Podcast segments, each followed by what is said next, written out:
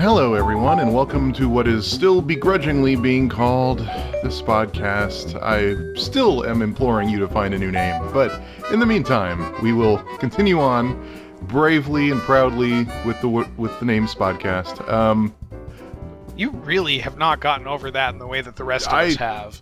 no, I haven't. I- Yeah, I really- audience, you come up with our new name. it was supposed to be a contest, and it didn't work, and I don't know what to do. We I should think really you're on the right track. Let's make other people work for us. No, I But I, not I pay them. propose I propose we just rename it to like podcast number and then a random number generator number. And people will think it's an episode number, but no, that's literally the name of the podcast. Is podcast number 627 and just go yeah, with that. great. We need we need more a more difficult name for the search engines to read. We could make it spelled out, literally podcast number 627 all letters, no symbols or or numbers. That makes it easier to search for. Anyway, Except you're just going to Um, get all the 627th episode of all those podcasts that run for way longer than anybody ever should run a podcast. Minecraft Let's Play 627. Um, so yeah, um, this is a tight cast, small cast, skeleton crew, whatever you want to call it, little tiny baby person cast. Or VIP, right? it is an elite The, crew the of best the of very the best. I think Um, like everybody but you and Glitch are on vacation. I'm on vacation. Rutskarn's on vacation. Alex is on vacation. I just happen to be on vacation with Glitch to Glitch's Hi, house, Josh. Which is unnecessarily warm right now.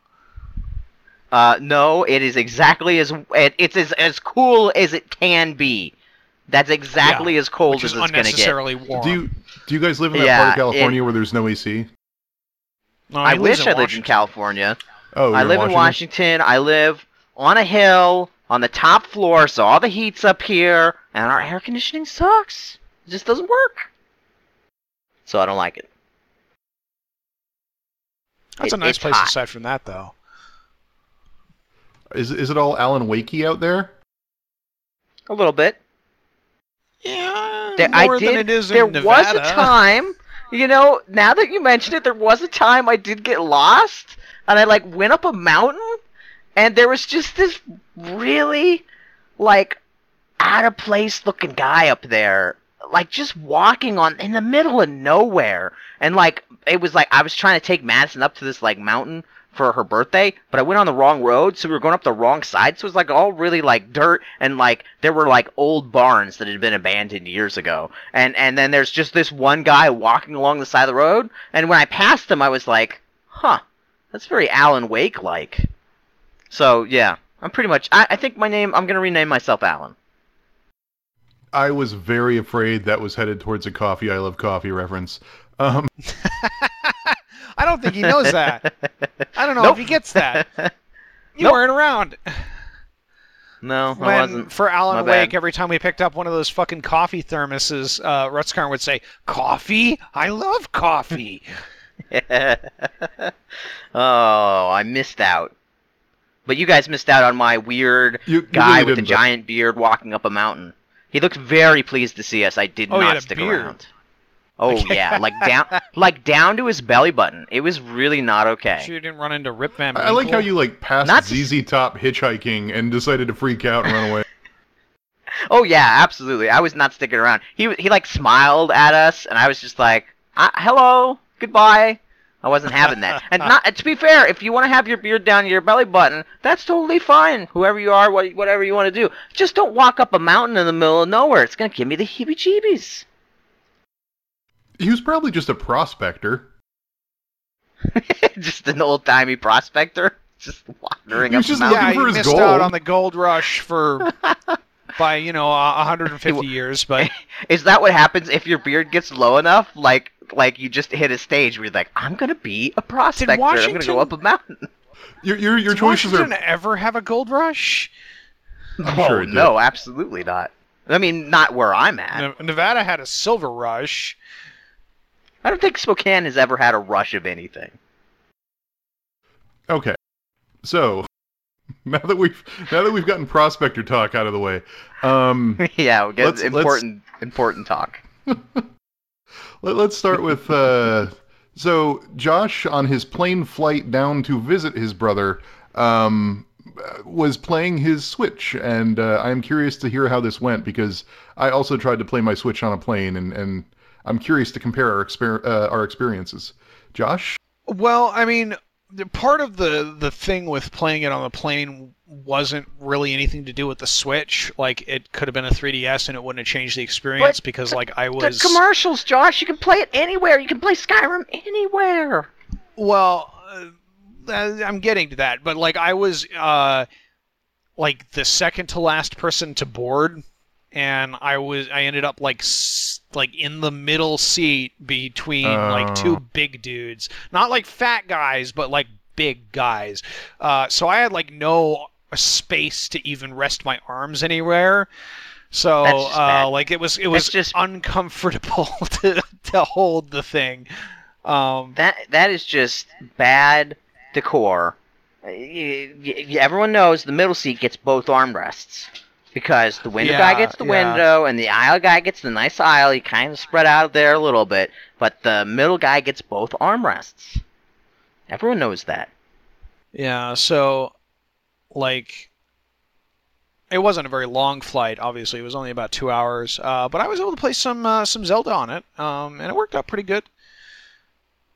Um, like there were times when, like, because of the way I had to hold it, the screen was further away than I would have liked, and that screen is like, again, this thing is not big. This is a small thing. It's the size, like, the screen is the size of my phone. You know, it's like a somewhat larger Vita, really. So it's not that big a screen and it's very easy to like have it further away than you'd really like and zelda actually has some very small text on the screen in a lot of Yeah, it places um, which was even a problem when i was playing it uh, yesterday night uh, on my parents tv down in the basement uh, which is on top of a fireplace and not a very big tv it looks like a 35 inch tv or something like that um, and i was like 10 feet away from it and i was like this is kind of small um, but the the screen is actually really good. Like you kind of get used to having like 1080p or better screens on your phone. So then you hear that the Switch's screen is only 720p, and you think, hmm, that seems like too small. But like for the screen size that it is, like it's perfectly fine. It's actually sometimes sharper on my like on the actual screen than it is uh, on uh, a TV, depending on how big the TV is. See, my problem was actually that it, it- it's weird that you're complaining about the smallness of the screen because it is small. But my problem Yeah. on the plane was more that like it, it's so wide that it's hard to Yeah. to hold on an airplane in a crowded airplane. It's actually the weirdest part about it with its portability is how damn heavy it is. Uh, it's like a like it's not that light. It's like a almost a pound, I'd say, something like that. You know, half a kilogram, and that's like you know that's not too bad. But when you're holding it for a while. You know, it's it's it's got heft holding it to up- it. It's it's more than a phone, or at least it's more than my phone. And like it's holding like- it up like for a while, just like suspended in the air with how wide it is, it you kind of feel it.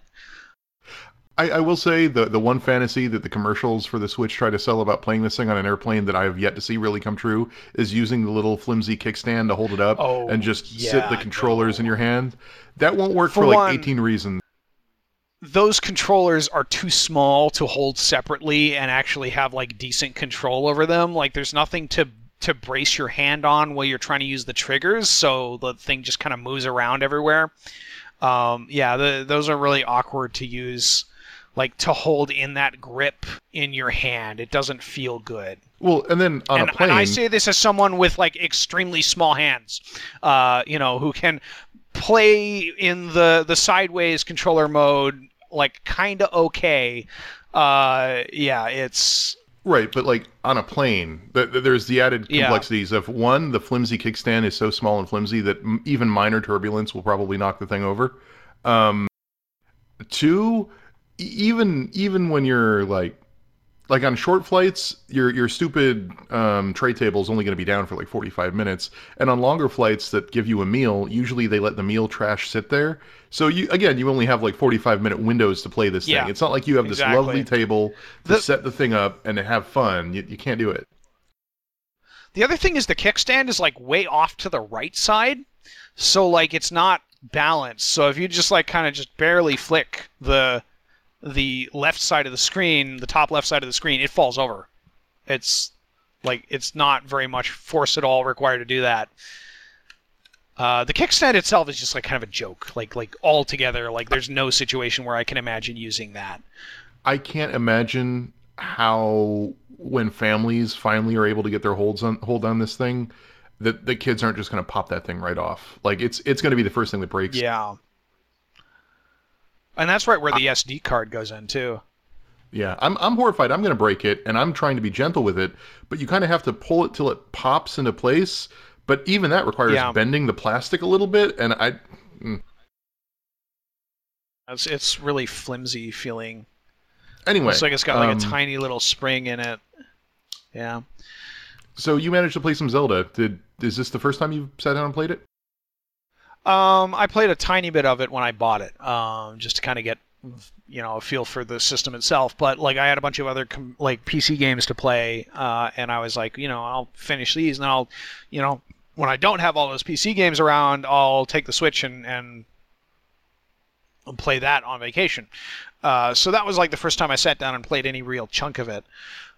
Um, it's pretty good, except something that's driving me up the wall is the fact that the A and B and X and Y buttons on the fucking Nintendo controllers are reversed from where they are on an Xbox controller, and I'm so used to the Xbox controller layout that whenever it has tells me to hit X, I hit Y, and whenever it says to hit A, I hit B, and so on.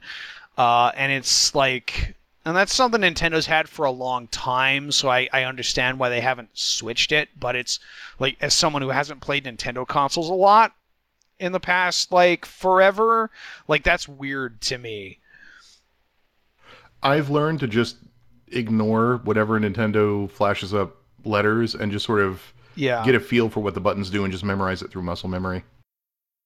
Because otherwise, And I do also- get confused.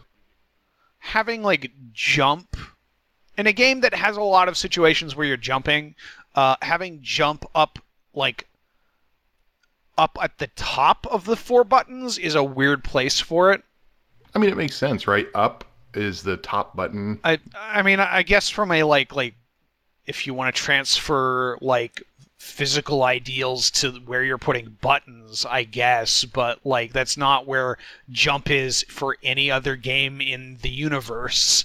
Uh so like there is a way to change it to um a, I think, but I it like it does something else that's weird with the control scheme. I wish I could just rebind all the buttons, really, honestly. Um, but the game itself is really interesting um, as an open world game by Nintendo. It It doesn't is not what you would expect from Nintendo. I'll say that much. it doesn't feel like a Nintendo game, does it? No. Parts of it do, like the sound, the music, the music cues, and the audio interface. I think all all feel very Nintendo. Yeah, yeah. But the the play mechanics are in no way Nintendo. Yeah. Um, I just dropped twenty dollars on that DLC for that just came out I didn't like a couple days ago. yet. Um, I am of mixed opinions on it, to be honest. Um, a lot of it feels like stuff that either should have been in a core game or pretty light content pack stuff.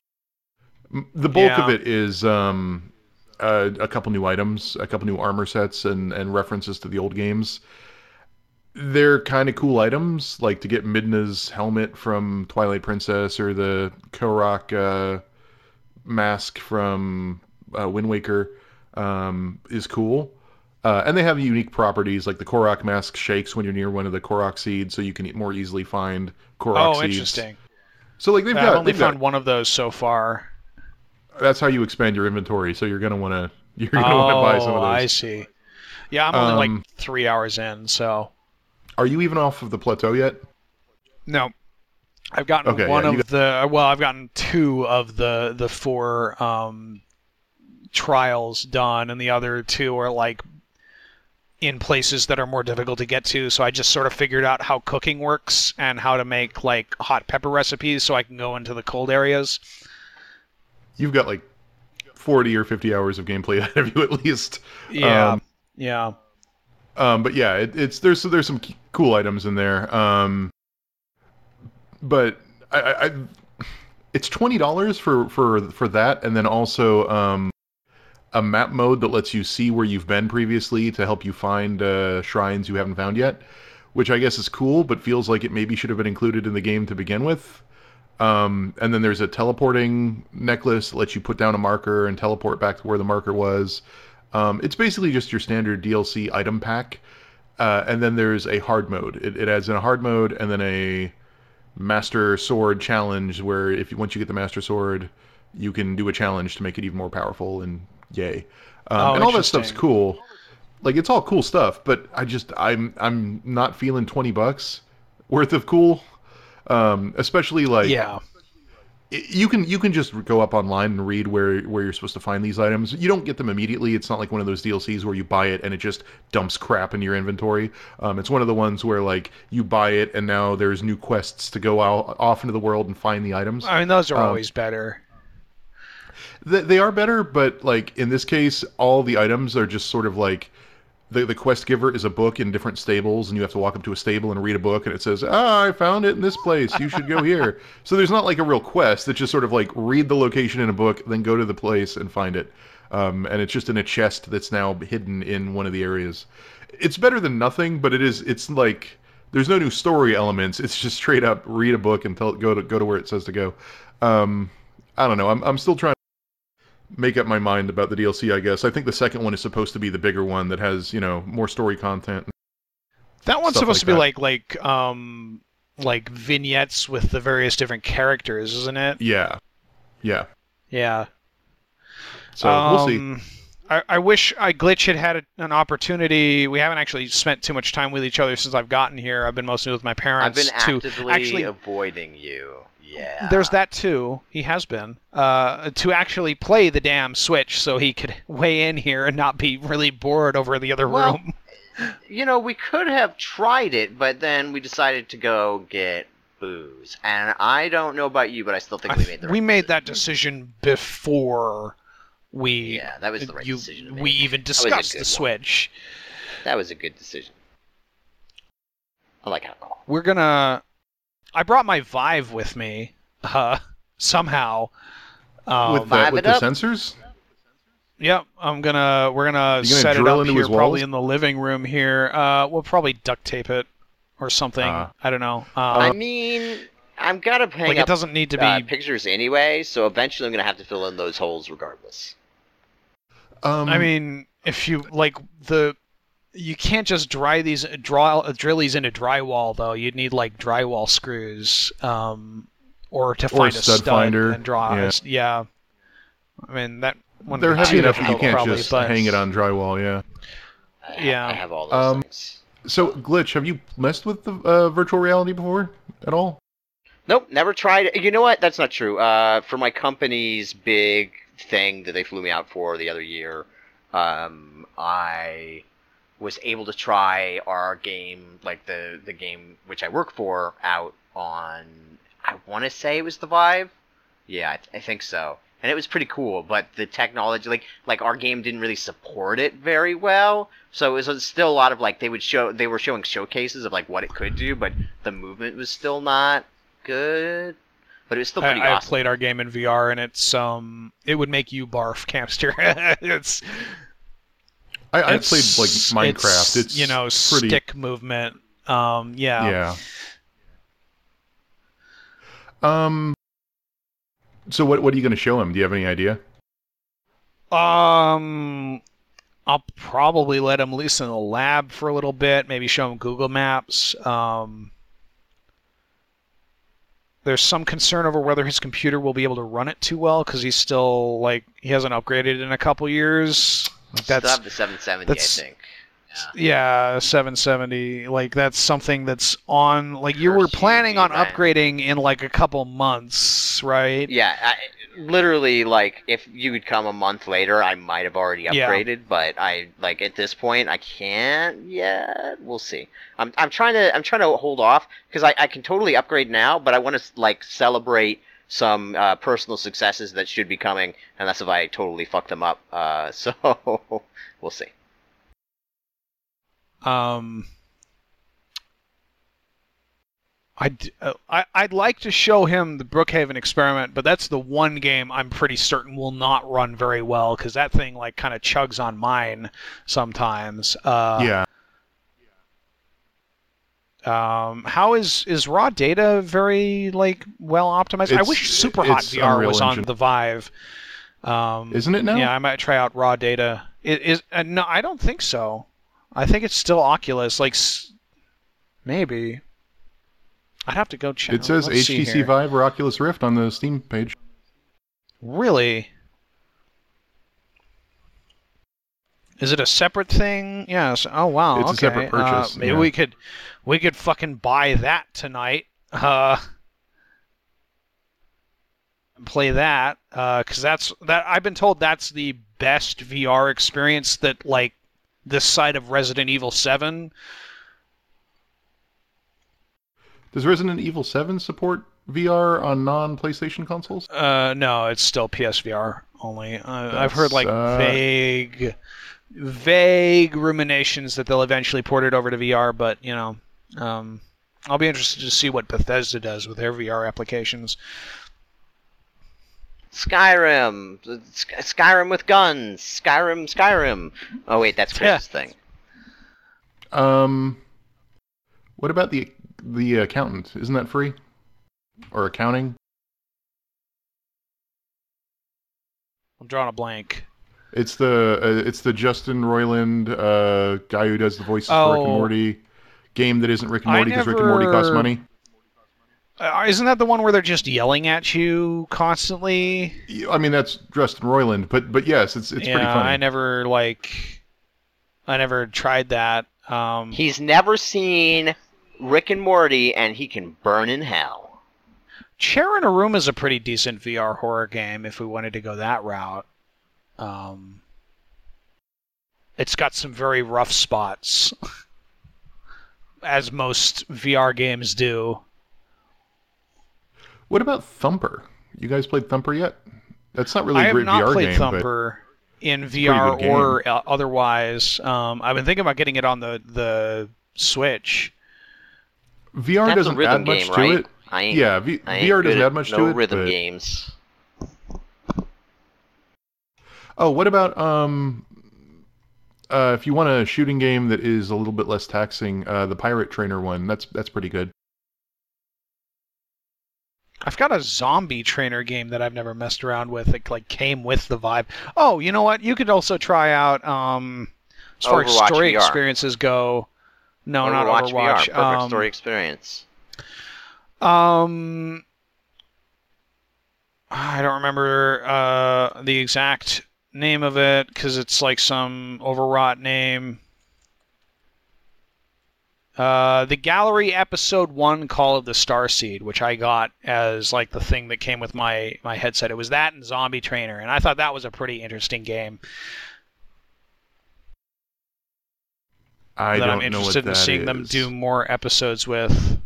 Um, it's a cool game. You should try it. It's like 10 bucks right now.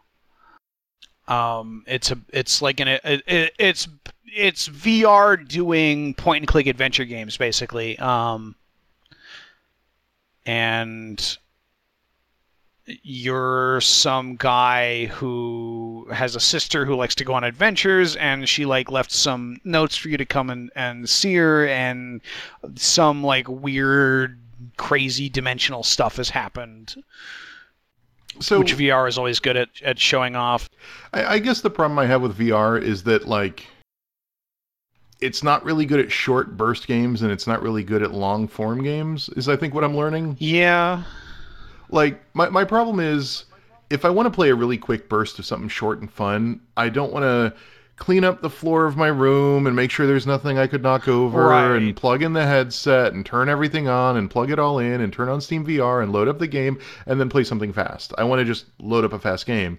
And if I want to play something more long form, I mean, I'm kind of like a, a, a nerdy shut-in that that doesn't exercise. I don't I can't do VR for more than like 45 minutes or an hour and I get tired just running in place I- and and bending over and picking things up.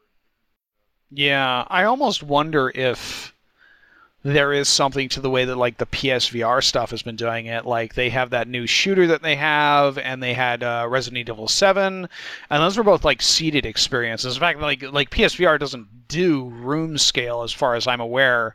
No. Um, but they seem to be having like the premier VR experiences going on with them, and they're not like room scale things. They're like seated things with like very, um, you know, specialized adaptations. Like you know, when you want to turn, you don't like z- swivel the camera. You like move it in steps, so it doesn't give you that weird motion sickness.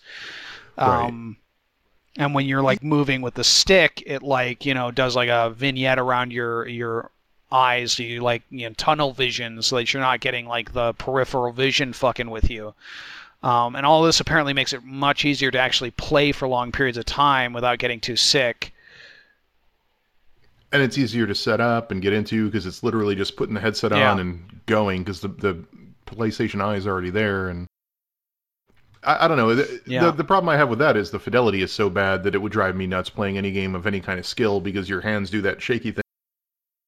Yeah, yeah, with the Move controllers. It's interesting that the Move controllers have gotten their most use out of, of being VR controllers. like they had that hardware sitting around doing nothing basically, being their like less widely advertised version of Kinect basically. Um, So yeah, and then VR know. came around and, and like, well, we needed motion controllers, so here we go. We'll see where the future of VR is, but I will say that as somebody who's had a system now for over a year, it doesn't get a ton of use out of me. Um, Yeah. I I want to use it more, but I don't know. like getting more games that support VR out of the box is kind of like like more than just these indie titles that are all just um uh Wave the shooters, job mostly. simulator or or rail shooters um yeah I mean, there are some experiences They I really really do like. to- Oh, go ahead, glitch. Sorry. No worries. Uh, they really need to just figure out the movement. I think that's the huge, the, the biggest hurdle for VR. Yeah. It's really hard for developers. Like like I, I like to think about game design and how I would make games, and I can't think of a single one I'd want to make for VR. It just sounds like a pain. yeah, Yeah, it's without- without a big to move. problem Yeah, like I don't want to teleport places. Like like as a as a person who plays games, I don't want to teleport places. Just doesn't sound interesting. I mean, it's it's sort of the, the the inherent contradiction of VR, right? Like it is really really good at selling you on the concept that you're in a space, and really really bad about letting you explore that space. So at once you have to have a game that is about space, but not about the whole space, just about a room's worth of space. Um, any more than that, and you have to ask people to start teleporting or walking around in motion sickness doom, um, or coming up with clever gimmicks like the the teleporty game that involves firing teleporting blobs and walking into them. Do- Um, do they have do they have like because this was this is what uh, VR seems to be like screaming for me like ki- kind of not really interactive movies something like where you're like locked into a spot and you're like maybe you're just seeing things from the character's perspective but you're not really necessarily like controlling where they're moving as much as you Yeah. can like control their field of vision. And then like maybe sometimes you have action things that come up that are like you can you can grab the bottle and smash it over somebody's head, but like if you fail that maybe it like rewinds you a bit. I I don't know if there's anything like that. I haven't heard of anything like that. I feel like that's what VR would be perfect for. I am not aware of any quick time event David Cage Telltale E story games. There are, however, a Man. lot of uh, movies on Steam. Not a lot, but a, a few movies on Steam Yeah. that are VR experiences. Uh, Abe VR is about a robot that's about to cut you into pieces, and it's really kind of creepy because you're on an operating table and a robot is about to murder you.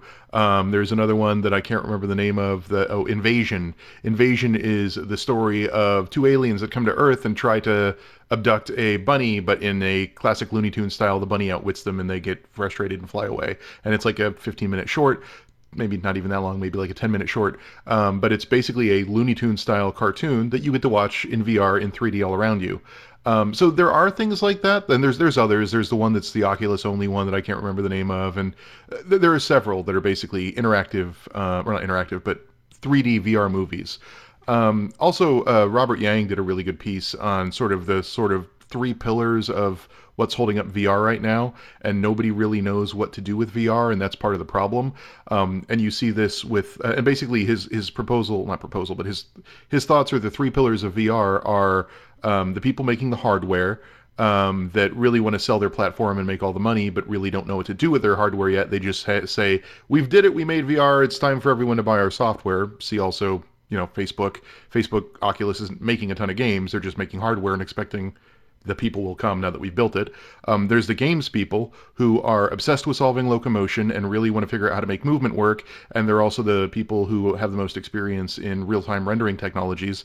Um, but they don't really know how to make meaningful content because without locomotion, it's hard for gamers and game com- game developers to bring their expertise to bear on VR. And then there's filmmakers and the like, and you see this with like um, all those all of the different promotional uh, materials for things that are now showing up in VR. I know 24 when it came back to TV had a big VR interactive experience where you can be inside of a some sort of strike that is supposed to be like a prologue. Uh, Alien Covenant had a VR prologue uh, that came out. Um, you're seeing lots and lots of Wait, directors really? and yeah, Alien Covenant had a VR uh, little thing that was Oculus only, and it was non-interactive, but it was basically a VR movie where you were the alien neomorph that bursts off out the back of that guy. Um, Uh, So- like it was it was actual like film camera stuff, or was it like, I think it was a mix like was of both. Was it. VR video or was it 3D rendered? Because VR video has like a whole other set of problems with it. It, it's Oculus only, so I haven't messed with it, so I don't I don't know. Yeah. Um, I just know that it existed, and, and my point is really that like. To, to, to Glitch's point, there are a lot of filmmakers interested in making 3D VR movies, and there's a lot of game makers interested in making 3D VR games, but no one has really sort of brought the two together yet, and I think that's what you're looking for, and I think that would be really exciting. But one is more interested in telling a story and having a structure and not letting the player fuck things up, and one the other is more interested in saying, well, we can't do anything without locomotion, we can't do anything without letting the player walk around, and we're obsessed with solving that problem. And until you have one of those Yeah. two people, and until you have them come together and go, well, what if we have it more on rails, but also give you interactivity in, in terms of dialogue choices or something? You're not going to get that cool David Cage stuff. What game do you think would be if like if you actually had a team to work on it and, and adapt it? What game do you think would be good on VR? Because I'm I'm thinking about VR and how it works. I think like Life is Strange would be a really cool VR game. Uh, if um, if you could like find a way to make it more on rails and i can i think you could do like a, a life is strange type game on rails and people wouldn't even really notice like how much of life is strange was really like you doing stuff i remember it for the story it was telling not for the like puzzles that i solved of which i can only remember like one Yeah. this is why I'm hopeful for the uh, for the game being developed by the uh, Until Dawn guys because that's basically I think what they're trying to do. Yeah, yeah. I'm also really interested in like like Star Trek Bridge Crew sidesteps all the locomotion problems by like, hey, it's a bridge. You don't even need a room scale thing for it. You're sitting down the whole time. That, Uh, that it would be really I mean, cool if we had other people to play that with. That that that what makes that really cool is it. I think it solves that problem I brought up earlier of needing to be about a space but not being about Yeah. moving through that space because like everyone wants to be on the bridge of the Enterprise. But you don't have to walk around the entire Enterprise. It's not about walking around to Deck Four. Who gives a crap about Deck Four? Pod Six is jerks. Um, all you need to worry about is is being on the bridge. And if you can believe you're on the bridge, that's enough, and that's really cool. Although it's the old 1950s, 60s bridge, and I wish it was TNG. well, but they've whatever. they've got the like the Abrams movie verse bridge, and then they've got the 1960s bridge. Yeah, but there's no TNG. The only bridge that matters Yeah, is the TNG I know, bridge. I know, They right? Like, what is what the is this, like, fucking- bridge? Right, exactly. What is this bullshit of like why why are you all about the original series timeline again? Come on. I mean, I don't want to go too far down this rabbit hole, but uh, if you're gonna be like sitting on a bridge, what which of the two series sat on the bridge more? Uh, the original or TNG? Because I remember a lot of original episodes going down to the funky ass alien planets with the weird reptile men. And by funky ass alien planets you mean like 20 miles outside of LA in California or a Yeah, soundstage with foam rocks. Those foam rocks. Anyway, I guess. I- But uh, do we have anything else to say on VR? no, I think that that nails home our thoughts on VR. Yeah. Foam rocks. Give me foam rocks in VR. So, I, before we move on to news, does anyone have anything exciting to say about the Steam sale? That that what going on till next week? The only stuff I've bought, I bought one game, or no, no, actually, you bought the game for me, Glitch. So I haven't bought any games on the Steam get sale. yourself- The only stuff I bought, Get yourself Dominia. Dominia? Get yourself that. Domina. It's like five The It's five dollars. It's Domina. It's five dollars on Steam. At least it was uh, last time I checked. It is worth five dollars. Uh, It's really worth more like ten, but it's on sale right now. It's a gladiator game. Uh, the only stuff I bought in the Steam sale is like DLC for Paradox strategy games. Wow. Uh, and I recently started up a new campaign in Europa Universalis 4, so that's I've How actually been playing that, a bunch of that. Um, I've been on this campaign for probably 15 hours, and I'm at like, um, the game starts in the year 1445, and I'm on the year 1595. So, um, and the game goes until 1820, so like a while. They're long. wow, you guys just not having any fun on the Steam sale, huh? I, I mean, like I have most of this stuff. I'm gonna like go through and look at stuff. Uh, there's a couple other games that I've been like I've had on my wish list for a while that I've been planning to pick up on a sale. So now's a good time. But like I haven't done any of it right now. Um, I picked up Turok, the original Turok, the original Turok. the original Turok, Quite the timely time to be picking up Turok the dinosaur from hunter. 1997. it That's not the game we were talking about the other night, was it, Josh? No, no, no. Okay. No, no. The other one. Did we talk about that on That the was podcast? um. No, we did not. Uh, Oh, that would have been a fun Are you talking about the VR dinosaur game? no, there's last no, week? a the ancient there's a- one from there's the a 90s. dinosaur. There, there was like a at our Dino at the Crisis? schools. That- no, yeah, um, that we Nanosaur. I think it was like a Na- um, Nanosaur? originally made for the Mac, uh, and it was about um, in the far flung future, um, cloned uh, like like genetically engineered um, velociraptors have taken over the Earth after all the humans died out. Uh, and they need to go back in time to the uh, Cretaceous extinction event to get dinosaur DNA to help like continue to propagate their species. So you're so, uh, a my question is velociraptor trying to get eggs uh, on a timer, and you have like rocket launchers and a jetpack. my question is is that on the Steam sale? no. No. Hey, you- Well, uh, I don't care now. They ported the sequel to that to like the iPhone. The only other thing I picked up were a couple VR games in an effort to get me to play VR again, not to bring VR back up, but I did pick up the Rick and Morty game. Um, Oh, it's uh, disappointingly Rick and Morty are not the focus so much as standard VR tricks, which is kind of sad. right. Like it's it's like nobody's figured out how to do anything with VR. God damn it! I we're, we're right back at VR, but um, nobody's figured out how to do anything. I swear to God, I'll make this Man, quick. this is what I've been saying all podcasts. For all those podcasts, this one podcast. They need to really get on the roll. I can't believe nobody's come up with something. I've been talking about it for this whole podcast. Come up with something, people. I'm just saying, like, it is a room scale VR game where you switch between different um, uh, stations in order to do things for Rick because Rick is a jerk and you're a clone of Morty and he wants you to just do Morty things. And it's basically um, a job simulator, but a little bit more funny because it's punched up by Rick and Morty stuff. Um, and Justin Roiland yelling at you is always amusing. But it's still like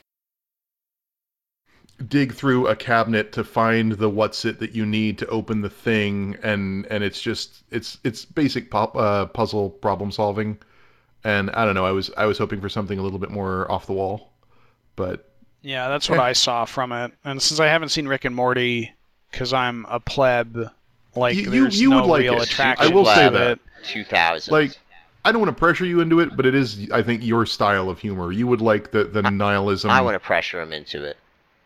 Well i just think josh would like it so i'm not going to pressure him into watching it i'm just going to say it's like your brand of nihilism meets a little bit of heart but mostly nihilism and i think you would dig that I agree, but but let me give I you an insight into dark Josh as a person, because because Josh, he this may have alluded to you all. I don't know if you picked up on this. Uh, from how many years have you been doing this, Josh? Two, three, four, seven?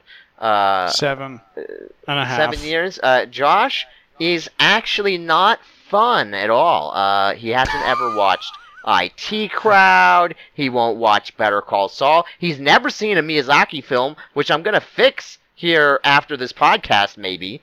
So Wait, which Miyazaki like behind the him? curve. Um, you know, I'm not really sure which one I want to show him first. I've got most just of them. don't show him howl's moving castle because that one sucks How's Moving Castle? The, the only one anyone ever knows. what no you're thinking princess mononoke Wait, really? You think that more people know Princess Mononoke than Howl's Moving Castle? Or wait, i, I I'm would thinking assume so uh, Spirited Away you is what I was thinking of. My oh bad. no spirited away I is was good too Spirited Away. Spirited Away is get good. to watch I just Dragon Ball? I don't know if that's what I want to show him first. Yeah, it might be a little. I, Princess Mononoke is pretty much the, the sort of entry level Miyazaki. I mean, I I've seen other anime films. I'm not like some anime outsider. Josh, you've never seen a Miyazaki film. You're a I bit of know, an and I've anime also never seen just because of Akira. that. I've never seen Akira Okay, either. w- okay. Why is Akira in I the have TV section seen Ghost of in uh, the Shell, iTunes? though. Ghost in the I mean, Shell, you're not the missing much. original or the Scarlett Johansson? Yeah, the vehicle? original film. oh Okay, yeah, the good. No, Scarlett. I I, saw the actually- Scarlett I have Johansson not version. seen that film. No, uh, I'm I've not seen all the see Ghost in the film. Shell except like the last episode of Arise and like the Scarlett Johansson stuff. So Boo! Arise! I could go on about that. Not like that one. Not a All right. Speaking of complaining about things Japanese companies have done, um, let's talk about Nintendo and their uh, announcement of the nice the segue. SNES Classic. um, I, I, I want bring the, one. I'm I never want one gonna too. get one. I am also never going to get one, and that is incredibly I'm just- frustrating. I should really just get a Raspberry Pi and set it up as an emulator. I I don't know. I want one, but I, I I- I'm trying I'm trying to I'm struggling to put my thoughts into words here because I want one and also I completely don't need one. I bought half of these games on the Wii and I bought like one or two of them on the Wii U and I'm sick of buying these damn games over and over again and the prospect of trying to like fight holiday shoppers with a shotgun just to be able to purchase the one of the three that my local Walmart Walmart's going to get in stock because Nintendo doesn't give a shit about actually meeting customer demands and just wants to manufacture a short run thing every damn time. Like I still can't find another pair of Joy-Cons to buy to play with my stupid Switch, and I've had that thing for a month, and the system's been out for like four months. I can't find controllers for it. What? But Campster. What? S- Star Fox 2 is on it. But the the The ROM for game that has never been even out came forever. out. The ROM for Uh, that's the been out ROM is like 90% complete, but it's missing some stuff, as I understand it. Star, but Like it's an Star old, like Fox leaked 64. version. Star Fox 64 is literally a remake of Star Fox. Star Fox Yeah, 2 had like a the- bunch of like cool, crazy stuff going on. I don't know. The Star Fox franchise definitely fell off the tracks there after Star Fox 64 for me. So Mm, That's because Star the Fox next 3DS Star Fox okay. game they did was a game that was not originally intended to be Star Fox at all. That worked for Mario. Yeah, And that sounds like after a showing great up idea. at E3 as something else, uh, like the Nintendo execs got on the phone and said, like, "Hey, do you want to turn this into a Star Fox game?" So it was like this fantasy third-person combat that was Star Fox branded. I I just I, I will never use this thing, right? Like I, I don't like playing, especially because uh, the, one of the main problems with the stupid thing is that the controller cord is four feet long or three feet long. So even if I plug this thing into my TV, these ones are going to be about like five or six, that, that might help a little bit. but, still but pretty short. But even even then, I'm, I'm plugging it into a my like the whole point of buying this thing is to plug it into my downstairs living room TV, right? Because otherwise, I have I can just play it on my Wii up up in my bedroom. Like the whole point is to have a a small contained box that I could plug into my living room TV and pretend it's 1997 again, or I guess earlier than that, 1994 again. 1987. Um, well, the games had well, to come out, so it would have been. NES was still yeah. The point being, um, I, I can't imagine sitting in front of my TV with a three foot cable tied to a tiny little box playing games I already purchased elsewhere. And despite all of that, I still want this damn thing, and I know I won't be able to get it, and that bugs the crap out of me.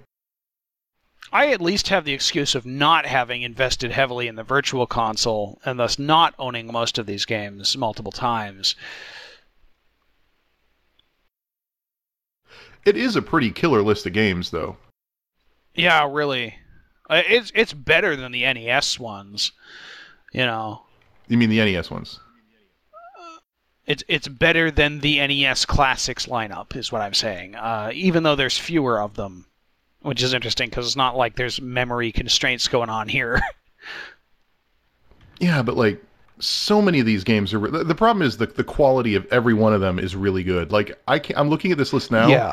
There's like three games on here where I'm like, eh, I don't need that. Like, if I had to cut any games, uh, Final Fantasy three, maybe Kirby's Dream Course, Yeah. maybe, and Castlevania four, maybe.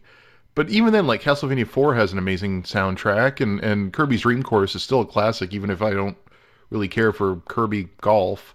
Um, but the rest of it is just pure gold and i just i don't know it frustrates me that they don't make these things more easily available like I, I i I don't mind not having a tiny plastic snes to pretend like i own an well, old I mean, retro the thing item. is, like they've they've they've said they're like aware of the problems with the other one and they're going to try to fix it, but then they also kind of like like said like, well, we're not like right now we're only planning to do it for like this year. it's a limited run, which means they're Um, making one set, uh, yeah. one manufacturer run, and then they're going to stop. Which means they might make more than they did last time, and I don't know how many they right, made last like if time. they but scale it up. Right, but if they made if they Yeah. made two hundred thousand last time or five hundred thousand and sold completely out of the five hundred thousand NES classics, and this time they go with one million, but then stop. Yeah, you're going to satisfy twice as many people, but what if five million want it and one million people get it? Like, Yeah. especially because you're making it this really affordable plug and play thing that has huge appeal to not just people playing games now, but nostalgia. You know, people who haven't played games in 20 years would look at this and go, "Oh my god, I love Mario Kart on the SNES when I was 10."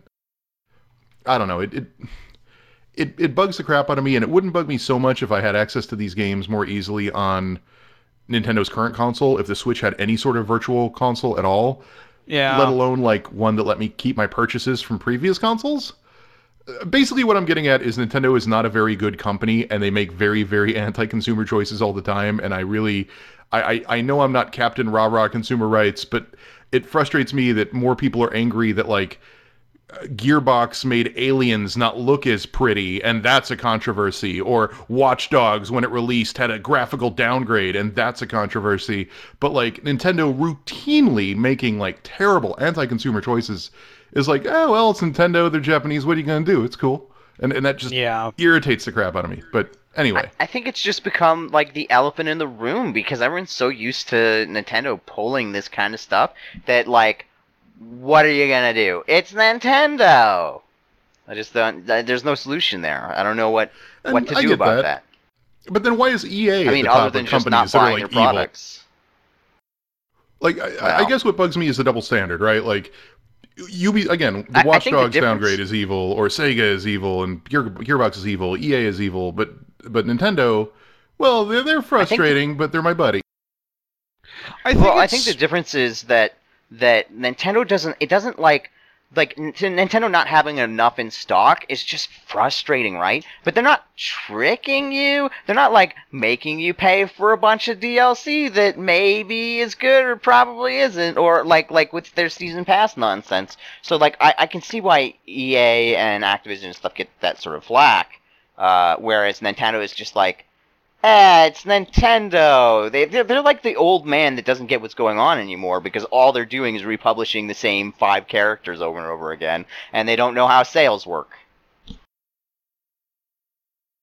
I, I think another element is that like Nintendo has almost become niche within the gaming community at this point. Like there are lots of people who never play Nintendo games and never touch Nintendo consoles.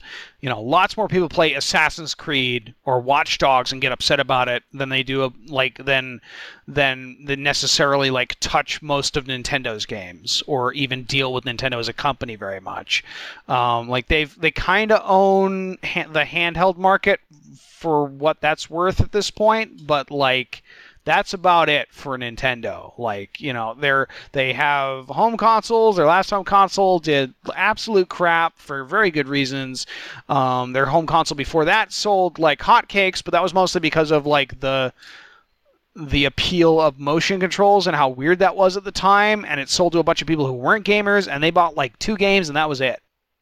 I, I feel like there's some element of like people who are there for Nintendo are like there for the long haul and there's an element of like being willing to forgive some of Nintendo's bullshit because they've had to put up with it for a really long time versus like stuff with like Ubisoft. Well you know that like the stuff that Ubisoft is doing the stuff like like the gaffes that Ubisoft are doing are like problems that are pervasive throughout the entire uh, video game community at large. Um, and and like Ubisoft just happens to be a, a very particular example of it. Those are those are all I think fair points. I don't know. I just I want this thing, and I know that I can't have it, and it bothers me that the only reason I can't have it is Nintendo is intentionally not making enough stock so that no matter what, Yeah. they will sell through and make a profit. Like that's that's why this is done, right? They will order one run from a produ- from their Right. hardware manufacturer, and they know they can sell that amount. They will sell that amount, pocket the change, and move on. It- It's not meant to be an ongoing product. It's not meant to be a thing that you can buy. So I don't know. That bugs me, but I'm weird. I don't think it shouldn't bug you. I just think like there there is that element of like Nintendo is a thing that you have to opt into. I And have yeah, a- it would bug me too if I into was at all interested. I, I have a weird love hate relationship with Nintendo at this point. I, I adore their games, and I just cannot stand them as a company at this point. But yeah, yeah. um, No, I'm right there with you. and I say this as someone who's been playing the crap out of his Switch all day. I've been playing Zelda all day, and I, I love that game. But man, they are a bad company. Um, so let's let's talk about something none of us really know anything about and make wild speculation about. Let's talk about how the Han Solo movie is Yay. falling apart. Woo! Um, yeah, in so case the, you didn't the hear, two directors left Yeah. or were fired. Were fired. It's it's well. The, the statement is they were they split over amicable differences and creative differences, but they, they were let go from the project. It, it's pretty clear that the creative differences were the studio said do a thing and they said no, and and that was that was eventually that. We don't know what that thing was. Uh, we can maybe infer based on their previous films that it was probably they were going for a tone that the establishment at, at Lucasfilm didn't like. Namely, it probably a little bit more comedic and tongue in cheek. Um, yeah. Do we have any strong opinions? Glitch? Glitch doesn't care about Star I- Wars. I, uh, I may have Madison may have been talking to me. I may have missed the Star Wars. Damn it, Glitch. The There's the a, directors there was a sex scene of on the Han TV. Solo film. Oh, oh yeah, yeah, I know about this. Um, you know, I will say, um, because it was like what Lord and Miller, right? I'll Yeah. say, um, I was interested to see what they would bring to the table because they're kind of a weird choice for Star Wars. Um, and I love the way that Disney has been taking people who aren't necessarily the biggest people ever. Uh, and like putting them in new roles, and like even with the new films, uh, having like uh, uh, oh, why can't I remember her name? Um, I can't remember either of their names now. I'm blanking on both Finn and Rey's actor and actress. Um, Daisy, But, uh, Daisy Ridley Ridley, and- Daisy and Ridley, uh, John Boyega. John Boyega. and John Boyega. Yeah. I remember those two. Those just came to me out of nowhere. I don't know where they came from, but uh, uh, yeah, like I like that those people are new. Um, and bringing on it's it's Rob Lowe, right? Something like that. Rob what's his Lowe? name? No, I- it's not Rob Lowe. I'm terrible at What? names. It's Ron not Rob Lowe, but he, it's it's Ron Howard, the guy who does the. He was a producer for Arrested Development and also the voice he for the narrator. Opie. Um, he was also Opie, but it just seems like a weird choice to me. So I'll be interested to see. He seems to me like because uh, it's so far into production, he seems to me just like the guy they needed to get it done. And now that they've got him in there, he's just going to do what he needs to do. And I think that'll be good for the film at this point. You know?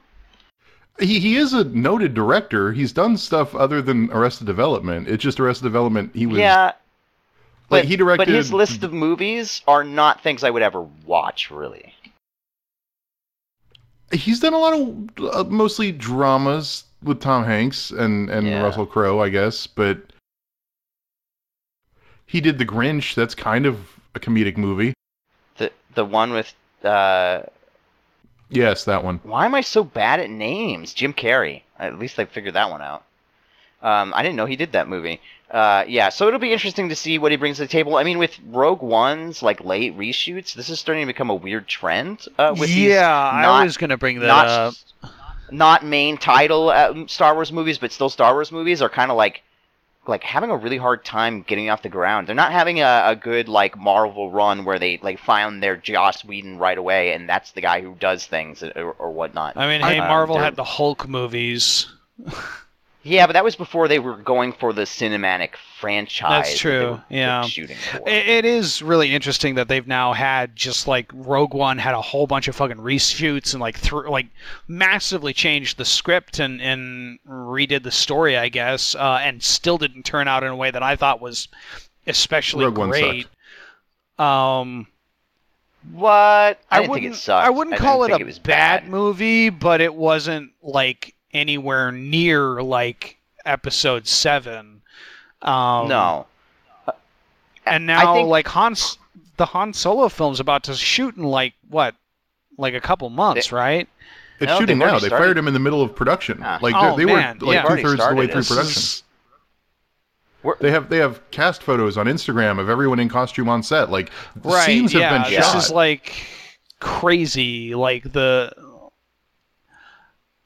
I guess it speaks to like it's good that like maybe Nintendo or not Nintendo, good lord, uh, the other company that's really anal about Nintendo, their IPs, we want Disney, you to make the next Um, Star Wars. Yeah. Uh, I I mean, I, I guess it speaks to like like it's good that they're taking it very seriously. Um, My interpretation I- of it I- is. Oh, go ahead, Josh. Sorry. well, I really do wonder what like the pre-reshoot Rogue One looked like. I would love to see that film based on everything we saw in the commercials because it looked like a Yeah. much better movie. Anyway, you were saying. Um, I think I my actually cut off glitch at some point too.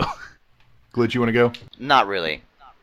Um, yeah, I, I, if we're jumping onto the Rogue One train really quick as an aside, that movie was it was all the nostalgia I ever wanted it to be. Like it made me really want to go back play Star Wars Rebellion, which everyone, uh, if they've listened to the last couple ones, know I love that game. But uh, it, it had that like very um, it really captured the theme. They were really focused on ho- hope, which has been a really huge theme throughout the entire Star Wars saga. Um, and and I think they they did a good job. They just did a bad job with uh, Felicity Jones' character, the the the, the Or- protagonist. Well, of all the, the, characters really. Well, sure, but like like I can forgive, you know, the the problems with Baze and uh in a way because they're just they're just they're not really meant to be this really fleshed out um, you're you're see. really I don't remember any of the character names in that film. So you're I- naming names, and I'm like, the the the blind guy and his bodyguard. Uh, oh, the gay couple. Yeah, sure. uh, I liked them in the film. Uh, I, yeah, but um, they weren't meant to be a ton of things. Part of the problem you can't remember their names is their names were kind of dumb. Like, like it was really hard to catch their names in the film. I, I looked them up afterwards. That's why I know them. Um, But Yeah. yeah, it, it it felt like they didn't know how to handle the main character at all, and it, it definitely felt like the reshoots had a uh, sort of a problem with that because like midway through the movie, you're like, oh, this is the way this show, this movie's gonna go. Oh wait, no, no, they they just cut all that out. Weird. There's definitely a course change right after her. F- spoilers for Yeah, Rogue One if you haven't fucking seen it yet. Um, for some reason, yeah, if you right care, after. You could you could cut out you could not say the spoilers and just say um that like facility when they attacked the right, facility. right, Like, right and after you feel that. like, like the original script probably had um, Mr. Deuteragonist uh, as the one who does it, rather than a bunch of fucking X-wings. Yep. Yeah, exactly. And there, there, there had to have been Especially another with the, bit. the speech he gives.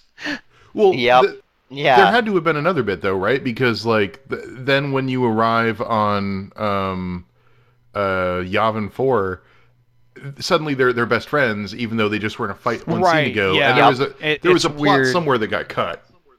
Um.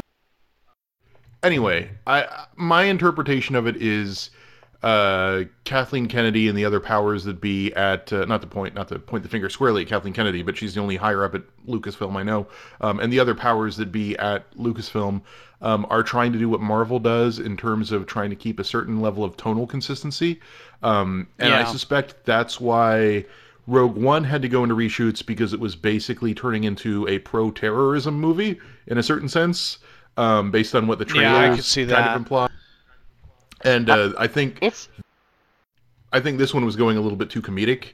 Like I think it's I think it was cut back for the for the I- opposite I- reason. you know, like fucking Han Solo and and Lando Calrissian doing comedy stuff, I think would be okay though. Like that's the yeah, weird that's thing. exactly what I was gonna say. I wouldn't mind seeing them depart a little bit from the tone, and even Marvel has some some leeway there. They're not always Yeah. totally serious. I mean, you look at Guardians of the Galaxy, and then you look at something like Doctor Strange, where Doctor Strange maybe had like like ten jokes in the entire film. Whereas Mar, uh, whereas uh, Guardians of the Galaxy was all over the place. I, I would like them them to have more range. I think it's just they're being really cautious because they know they have such an amazing IP and they have a really like uh, rabid fan base. Like i- i- we all saw what happened after one, two, and three, and how like much that impacted the franchise and and George Lucas himself. And and I know we all kind of hate those movies, but at the same time, it was really um, like more. Ne- you'll never see people react quite so negatively um, to a film, maybe in our lifetime again.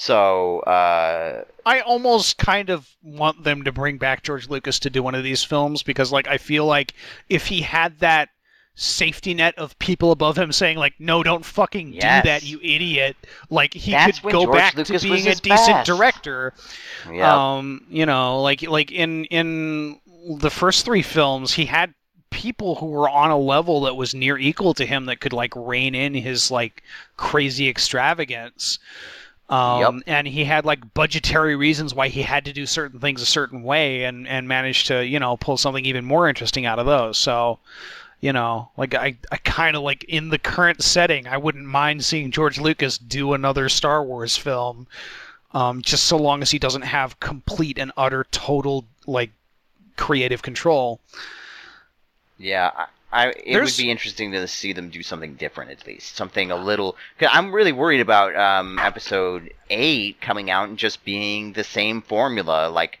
like episode seven was episode four. Well, I mean, Abrams isn't directing it, and Abrams has a sort of like that's a kind of an Abrams shtick of taking something like he did that with Star Trek, of um, As you I remember, I'm sort look of it up, rehashing stuff. I don't I don't know if I love who they have in the director's seat this time, or at least maybe I haven't loved. No, no. Uh, movies. episode eight is um, Oh, Rian Johnson. yeah, yeah. Okay. Yeah, I think he's worked on some some movies that uh, I've liked. Right, I just haven't seen much of his stuff. He hasn't done too much, is the thing. There was a film that was being directed by somebody. Rian Johnson really is hated, Breaking and I wasn't happy Glitch. about it. Um, he really? did what Fly did he do in 51 and Breaking Bad? Ozymandias. Oh, wow. Um, Okay, Rian yeah, Johnson never mind. I'm all on board for this guy. Yeah. Yeah, and he did Looper. Damn, Fly, Yeah, Brick- Fly was one of my favorite episodes. Brick is one of my favorite Yeah. movies. I would highly recommend Brick.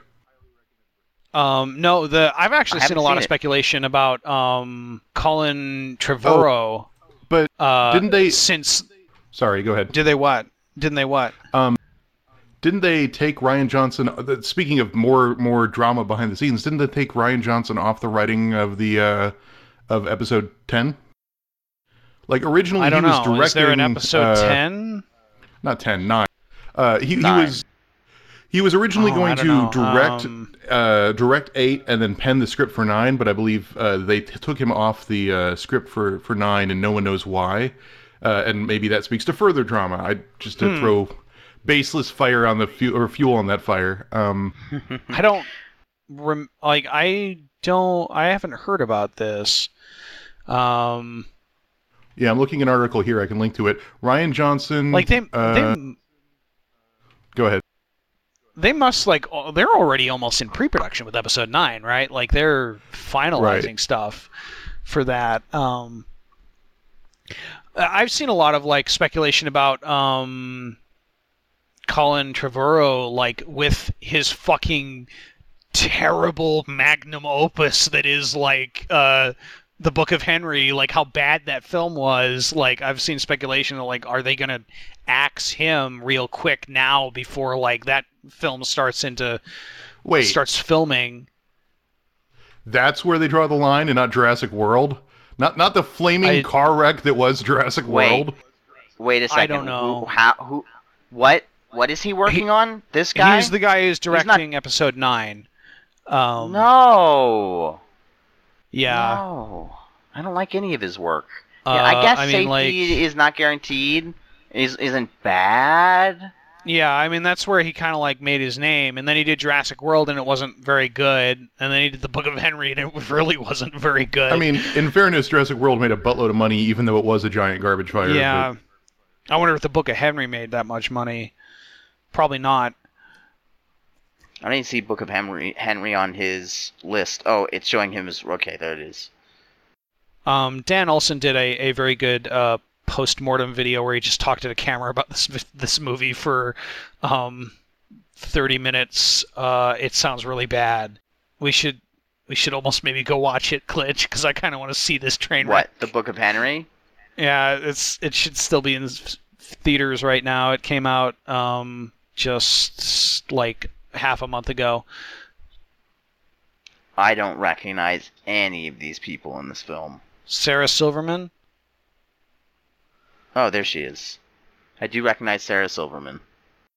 But uh yeah, I, I don't know if I love him for for 9, but I think that that uh, like like sure Disney's been super touchy, but hey, at least that's gotten rid of like that that will also weed out bad people hopefully. And and, and Lord and Miller were a wild choice to put on a Star Wars film. Interesting for sure, but I'm not sure if if that was the greatest decision ever. So I, I don't necessarily mind that they're off the film. I would have liked to have seen what they could have done with it. To summarize, Yeah. are you all ready for the mailbag? Yeah, I think we've we've dug our grave with the Star Wars stuff. Let's just move on. Um, Yeah, probably. I- Josh, we you wanna gave you guys these? plenty to disagree with us on. So I can read them if you want. You want? Are do you want me to pick them or do you want? Um, you you, I am handing the show reins over to you. We got like 20 minutes. Let's get some good ones here. Uh, I know which one I want. what? Which one do you want? Do you want me to just go for it? Yeah, go ahead.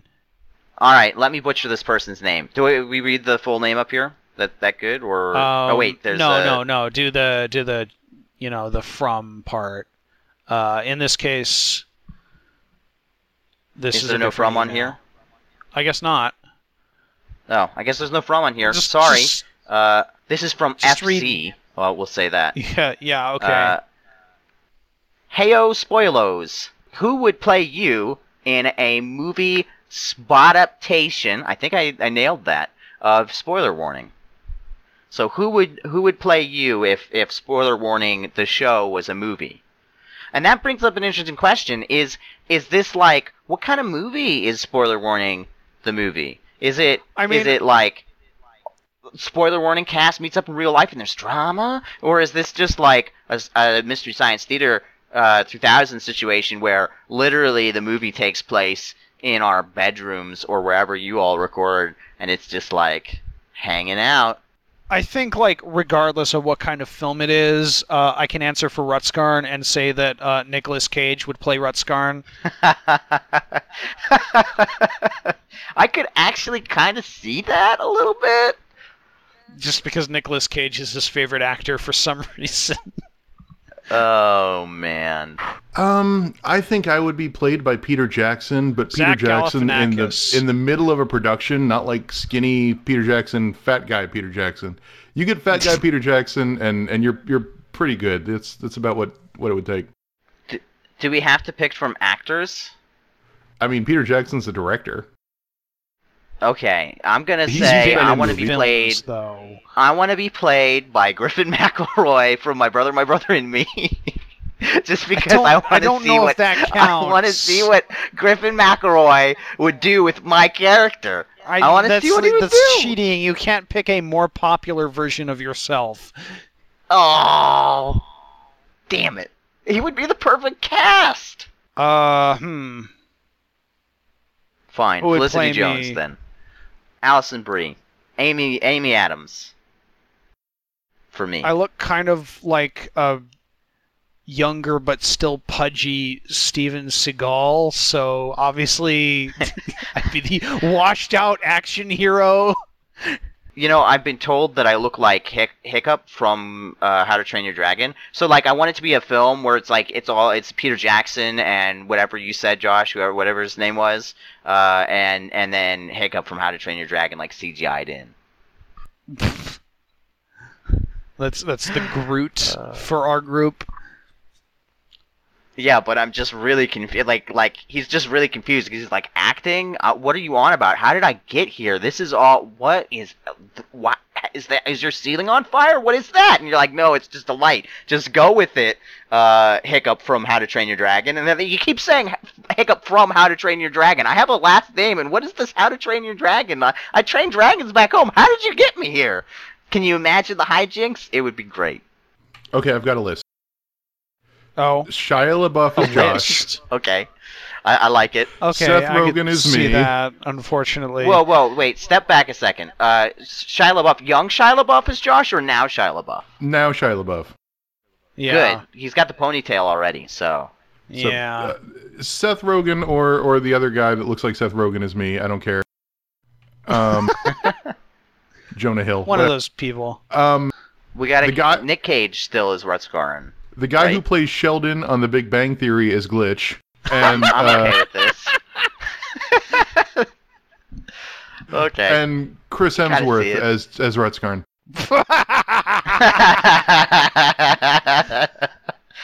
What- I think that would be a great movie. Have you ever seen Rutskarn? He's a. Yes. that's that's the You- beauty of that casting. Chr- Chris Hemsworth could fit five Rutskarns inside of him, just like as far as like e- e- like two for his arms, two for his legs, and one for his torso. That's that's the makeup of of the breakdown of Chris Hemsworth's two Rutskarns right there. I like it. All right, uh, who's gonna direct? We don't even know what kind of film it is. I You I don't you want to know. have uh, That's you, not really you want a to have like a. J.J. Abrams? You want to have No, J.J. not J.J. Abrams up in here? We want to do we're not, uh, we're not doing a wanna do, mystery box uh, twisty thing. Oh, you don't want to do a mystery box? What is No. spoiler warning? M Night Shyamalan. I want it to be M Night Shyamalan, where every single scene is alluding to something, some twist, but none ever comes. That's the perfect spoiler warning experience. So, uh, whoever you are watching, um, who knows uh, Mr. Shyamalama, uh, and can get in contact with um, Zach Galifianakis or Seth Rogen or somebody for Chris, uh, Chris Hemsworth, um, the- Sheldon, the guy who plays Sheldon from Big Bang Theory, and I always forget Josh's. Who did we decide on I'm for Josh? Shia oh yeah, LaBeouf. it's Shia LaBeouf. if you can get in contact with all those people, contact us, and we'll make this happen. All right, Josh. Next question. That was brutal. Great. Uh, let's see here. Um, dear Spodcasters, what do you guys think of the new Xbox? Also, do you guys have unfiltered wheat bear, spelled B-E-A-R, over there across the pond? Cheers, Adrian.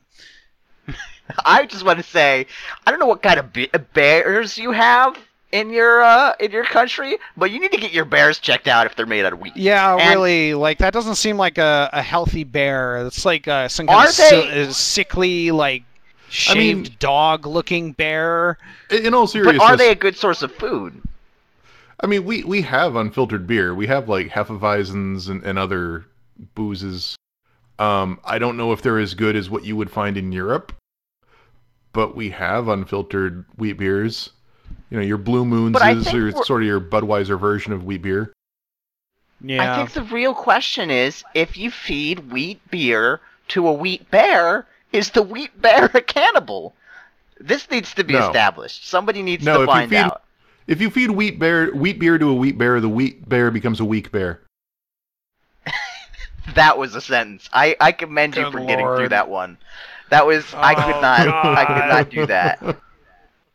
Um, Uh, as far as the Xbox goes, um, Oh right, he asked an actual question. uh, I think we've said our piece on this a bit before, but um, I think Josh like and I are some kind of in stuff has agreement. come out about it since E3.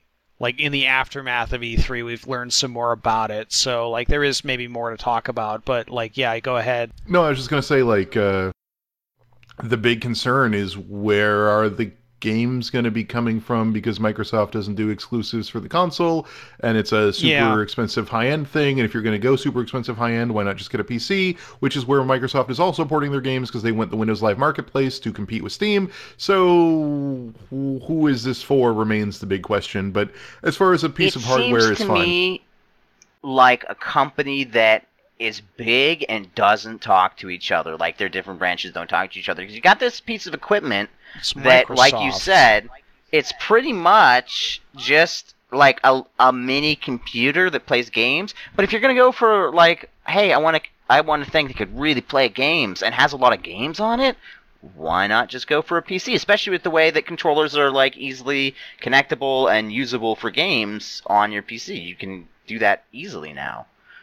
I think something else that's interesting about the Xbox One X, aside from its horrible name, is um, like apparently a number of the games being showed off on the show floor, like people were able to analyze like on a pixel level, and like a lot of them were using checkerboard rendering techniques rather than going all the way 4K. Um, oh my god. Someone's so, going to make that a t-shirt now so it like it is still kind of in the PS4 Pro vein of like it does 4K, but a lot of the time the 4K is not native 4K. It's upscaled using very clever rendering techniques, um, which I think makes its price more problematic.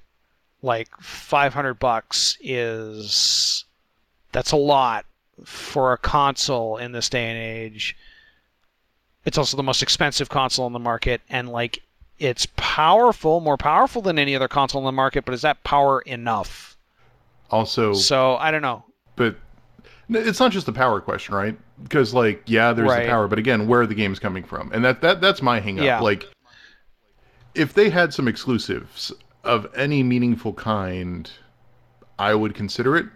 But they're hell well on backwards compatibility. like the exclusives all end up on the windows store. Like that right. that press conference did not at all sell me on the xbox one x. It sold me on the windows store as a thing i maybe should check out.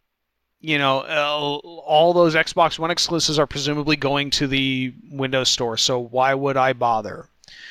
And I realize there are, there are people who are not in that sort of situation where they have a PC that can run pretty much everything that will ever run on an Xbox One X, but like I'm in that position, and I think like a lot of people who do listen to this show are in that position. So for people like you and me, like why do we want to even bother with an Xbox at this point?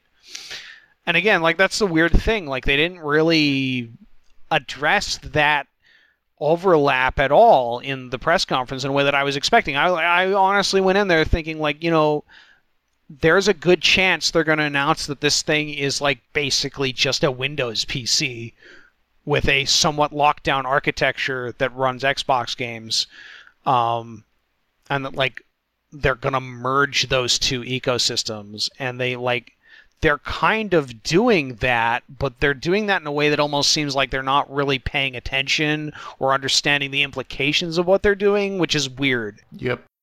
We have time for one more. We got like five minutes. Yeah, we got time for one more. Did you have one in mind? Sounded like you. I did. Cool. Did Okay. Chris pick one yet, though? I don't want to steal it from Chris. I don't care. Chris handed Okay, over the reins to us. Okay, I'm, I'm going into it. Hey, fuck you, Chris. Now it's even more Spodcast. Now it's Spodcast X. That's the first line. I just really wanted to read that. Uh, what, what are your favorite game reviewers? I don't know many at the moment, and I'd like to graduate from Steam's YouTube comment style reviews. Yummy Chicken Blue. That's for your question, Yummy Chicken Blue. Um, thoughts? I'll let Josh go first. Um, I mean, like I like the giant bomb guys. Giant bomb guys are Josh. They, they don't- really likes the giant bomb guys. I would, Like, I don't- I would be willing to wager fifty percent of his messages to me are giant bomb videos. Yeah, they are. Like I don't read reviews like the like if we're talking about like traditional style like game reviews either in video format or or text format like I don't pay attention to those that much.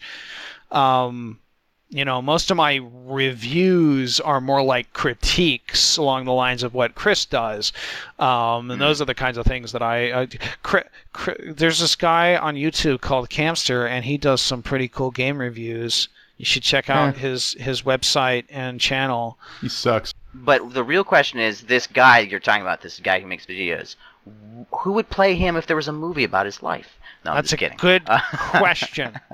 Uh, somebody should ask that. Uh, send in your your asks Yeah. to the the email where you ask questions. Um, click on Josh's face. Uh, God damn it!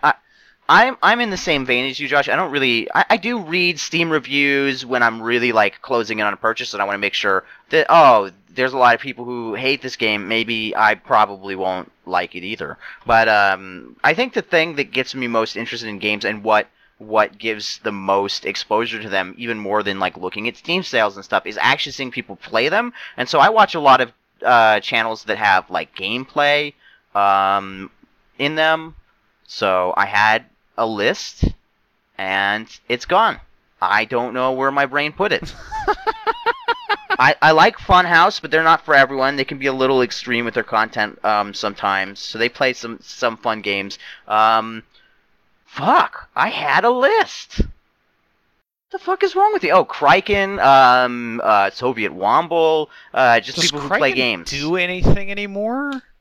I don't know, but I wanted to give him a plug because his videos were really cool. Like but, I, uh, I it was just- a big Kraken fan like five years ago, but he kind of stopped doing videos for a Yeah, while because he no- went to college. not not people who do like like big long form videos either like uh Right. like like that uh, what's that dumb show on YouTube spoiler warning? Not those either. Yeah, um, I'm talking about like people who just do short short little clips. But hey uh you know I heard those spoiler warning people have tw- these things called 20 minutes with or a quick look uh, you know, if you wanted to type that in your little YouTube search box, check it out. We have some good episodes back then. But uh, yeah, that's the kind of content I consume. I don't really watch reviewers other than zero punctuation, but that's zero of that is for the reviews, and 100% of that is for the snarky Australian British humor. Chris, do you have any reviewers that you pay attention to?